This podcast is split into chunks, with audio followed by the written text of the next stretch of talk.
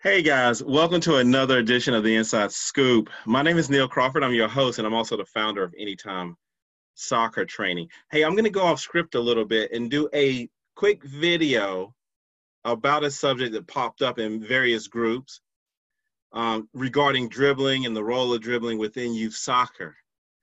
Um, I'm actually, you know, formulating my views on it as well because my boys are pretty young and I got my coaching degree on Facebook and my master's on Google. So I'm I'm learning as I go on how I should think about this, and I'm learning through watching and listening to other to coaches. I'm not even a coach in that regard, and also my own research, and then watching my boys and seeing what I think they need and what they don't need, and that kind of stuff. And I want to get a shout out to uh, Greg on the uh, parent group, and he does his own um, training and ball master stuff. You guys should check it out because he dropped a podcast that I listened to, and it really got me to start taking a step back and, and sort of thinking about, you know, how that applies to my sons and how it applies to the kids that I work with, and then just the teams that I see. But at the same time, I like to take that kind of information and then uh, add add a layer to it as it relates to the parent trainer, as we've defined in our in our podcast someone who who actively works with their kid and is striving to do it in a positive and not not negative way and so uh, you know, I don't have strong views on this. So before I even get started, I want um, my coaches. I'm actually creating this so that the coaches uh, that are in the various groups can comment on it, especially for uh, and give us dumb parents some uh, some perspective. So I, I, really want you guys to be nice, and I'm gonna give a couple of shouts. Fernando, Gary, Victor, uh, uh, Coach Luster, Marcus, you know, uh, Ryan that I just interviewed, Mike. Uh, we got trainers, coaches. Please, please, please, please be nice and understand that I'm I'm learning as I'm flying. Okay. So, but I, but I do want to be transparent and say the, these are some of the instructions that I've given my son, my older one, and I want to get critical feedback on where I may be overstepping as a parent or could be right but i need to add this or could be completely wrong. And maybe you have some content you'd like to share that we can watch together. So here we go. So i have two i have two boys. One is 2013 and one is 2010 so let's talk about 2013 i work with him so he is pretty technical for his age. He has to work on his uh, uh, right foot. He's he's left footed but he is pretty technical for his age. And he's busting where bursting i should say with confidence.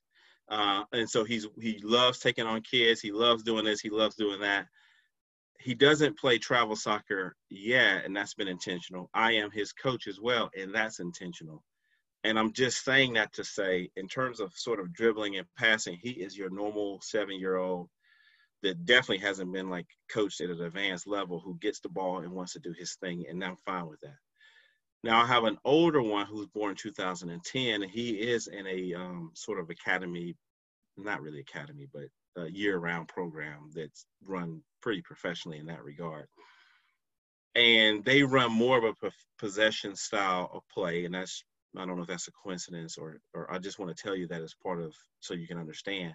And they do do emphasize a lot of passing, moving, passing, moving, controlling the ball, and it's pleasant to watch especially because they've been doing that for pretty young, right? Pretty young ages. So I'm not passing any judgment there. I'm just trying to give you context. Well, I also work with my older one. I've been working with him for years. And so he's technical and confident in that regard. And so now what, what I am beginning to see as a parent is, you know, there is coaches, there are parents, there are other players, and not my club specifically. Now I'm broadening it out who are really like, listen, when you get the ball, pass it, get off your feet. I'm guilty of that sometimes. Pass it, get off your feet, pass it, pass it, pass it.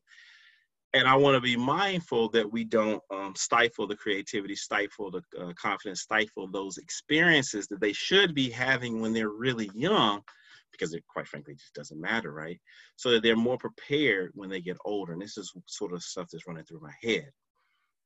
But the nuance, not nuance, but the point I want to make from a parent parent trainer perspective is how I communicate to my older one why he should dribble because I think I think the ability to dribble, um, and the confidence to dribble, uh, you know, I think it, it, there's there's two there's two big broad things you need to kind of three or four broad things you need to get right. Number one, you need to have the technical skills, right? So even if you if you want to do something, and some people will argue, well, just do it until you keep messing up, and that's fine too. But you really need to have the skills to actually execute what you're trying to do, right? And that comes with practice, repetitions, and people will have a view on how you get there there is confidence from an emotional perspective like i'm just a confident person i'm confident um, out there i enjoy it i don't feel any pressure if i lose if i lose the ball so what i'll come back and do it again. That's one form of confidence. But i've also given him more of an intellectual confidence an intellectual understanding of why he's doing what he's doing because what happens or what i've seen happen in these environments you're always going to be whether it's a coach another parent another player you're always going to have people telling you not to dribble or at least giving you some kind of instructions. And you have to have the intellectual backing to say to yourself, I know what I'm doing. I understand why I'm doing it. I'm prepared to take to accept the consequences if it doesn't work. And that then gives me the confidence to continue doing what I'm doing. So I've kind of given him uh, uh, my take on it in a framework for him to think about this stuff so that he has the confidence to do uh, to continue to take on players and continue to dribble and that kind of stuff. So then that brings me to the to the main point which is um i think about it as there's two ways there's two main reasons why uh someone dribbles in a soccer game beyond the obvious of it obvious of it just being fun number one is to move the ball into space, right? There's only two ways to move the ball as a field player, right? You can pass it or you can dribble it. And sometimes it makes a lot of sense to dribble the ball into space, right? Obviously, if you're um, if the person you would pass it to, if they're not, if if if they are covered and no one's in front of you and you have the space, then you need to dribble until someone closes you down, thus creating space uh, for your teammates. So you're moving the ball into space, and to a lesser extent, you're creating space, but effectively, you're moving the ball into space. But so that's that's one reason you dribble, and a lot. And but there's another very important reason that you dribble as well, and I, I jotted this down to create overloads right? One another reason you dribble is to create overloads.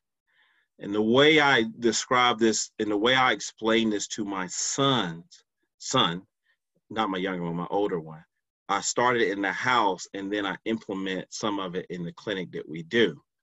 So in the house, what I do is I put my mom, his mom, and his brother in one room, and then me and him, we're in another room, that's adjacent. So there's a door in between. And I'm like, listen, if your brother, you and your brother on the same team, my wife and and me, we're on the same team. If you can get by me and get into that other room with your brother, then it's two against one, right? You have created an overload. The moment that you get by me and get into that room, it's two against one. If you just pass the ball into that room, it's still 1v1 your brother and your mother. Yes, you can pass the ball and then outrun the player and get into the space. And that's a viable option as well. But right now we're talking about why you're dribbling. Why are you dribbling? And so then one of the things I look for as I when I'm on the not when I'm watching him, and I don't at this stage of the game, and you got to listen to the whole podcast to really understand my perspective. So I don't want to give you the impression that I'm analyzing his games per se, even though we are going to start filming and I'm going to work with the guys at Trace Up to do this. What I what I look for is your ability to create overloads by getting past that first defender. And the amount of time that we spend in the backyard training, the amount of time that you spend free playing, the amount of time that you work on your own, for the most part, and I don't want to be arrogant in this in this regard, but for the most part, you have the ability, or you should be able to get past the first defender and create overloads. And once you create overloads, that magnifies the impact of your passes. But you have to understand, if you do that often enough, you're going to lose the ball sometimes, and people are going to say, "Oh, you should have passed." And you have to understand that people are going to tell you you need to pass while you're in the process of creating those overloads because they don't know what you know. And so then the question becomes so the first thing I want to measure is how many times do you get past that first defender on the dribble? And you get a point for that. And in a previous podcast, I talked about measuring and how you measure these things. I don't do this with my son anymore. I just explain it to him because he's now autopilot. I want to under, I want to see you getting past that first defender, creating overloads. And the next thing is in terms of quantifying creativity. And I'm being very vulnerable here, guys. I hope I hope I'm not just like being completely crazy. One of the goals we have now is when you receive the ball, right? You're at the stage where you need to do at least three change of direction moves before you give that ball up. So you're in your mind, you know, I got to get past that first defender. But not only do I got to get past that first defender, I need to do three change of direction moves. I got to move away from my goal. I got to be unpredictable. I got to move this way and then cut that way to get past that first defender. That's what I want to see. And so now I'm not talking in general to him about the importance of dribbling. While this is important in general, I'm not getting into what the coach said or what the. I'm saying to you, I want you to get past the first defender a certain number of times, period. Because I want you to create overloads. And once you create that overload, you know, you have to decide do I keep do a pass, do I keep going, do I shoot, depending on where I'm at. And I want to see you use at least three change of direction moves when you receive that ball to help you create those overloads. So that's kind of how I communicated to my son, and we'll see how it works out. And I hopefully I'll get some good film and I'll, I'll show you guys. Now, what I'm going to do at the clinic that I run, and again, no judgment, please. I got my coaching license on face on Facebook. So this is when I'm going to experiment. And the reason I want to show this to you guys is so that our coaches who are listening can drop some YouTube videos, drop some content that they do to help me. You guys do these fancy little graphic things, which is really cool because I'm actually writing out the uh, session plan for this weekend's uh, clinic, and so I might incorporate it as well. All right, so what I'm going to do at the clinic is, if you can, if you can see this, there's two boxes, and I'll play around with the the, the distance. Let me put it here. I'm left-handed, right? So there are two boxes, okay, and there are two kids. You can have more than two, right? In each box, but there's an equal number. That's what's most important. So there's a red team and a blue team. Two kids here, two kids here. The, the kids on the outside, they're green. They are neutrals They have to stay on the outside. But if you have the ball, you can always pass it to your neutral, and then they got to get the ball back to you. And the, the the defender can't take the ball from the neutrals. Okay. Now the goal is, let's say you start with the ball, you're red. The goal is to take this defender on one on one and get by them to get and get through the gate. And once you get through this gate, if you can see, and these are the two goals, there's a natural overload here because now there would be two. So now in this example, there would be two red offensive players here and one blue one. And then what we would do is, and I'm, I'm going to experiment with this on Sunday, you have to pass the ball two or three times to each other, five times. You have to connect at least five passes. Uh, so almost, I wouldn't call it a rondo, but a kind of, I guess, passing keep away, um, and keep it, keep the blue defender from getting it. And once you make those five passes, then you can score. Okay, but if the blue player can intercept the ball and take the ball and get through the gate, they come here and that and now it's a natural overload again because the red player who came here has to now transition quickly back here. And then you can make it where the blue players can score immediately on transition or you can have it to make it easier. The same rule you got to get the five passes and you constantly transition constantly transition. And what i'm trying to illustrate is that you're not you're you're dribbling but you're also dribbling with a purpose and that purpose also will in time give you the confidence to ignore is too strong of a word because i would never say ignore your coaches but stick to your plan. Because if you can quickly, boom, boom, boom, boom, boom, get by him, get here or her, make that outlet pass. Because again, I would be giving coaching tips. This red, the red that was here would be getting wide, getting away from them. Make that make that outlet pass, and you guys start doing that.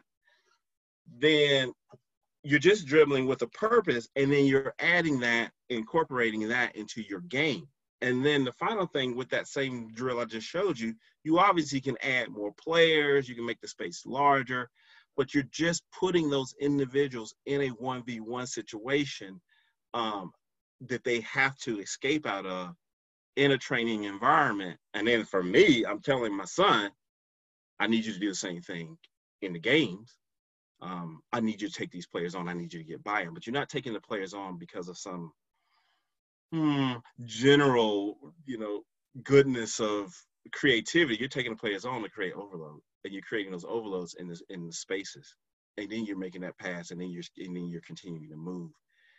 And at the age that you are now, he's born 2010. These defenders are not going to allow you just to blow by him like they used to two years ago. So I need you to do two or three moves before before you um, before you get by him, change the direction moves. And when you start doing that, because he even started doing it last game, you're going to see how effective it is, and you're going to continue to do it.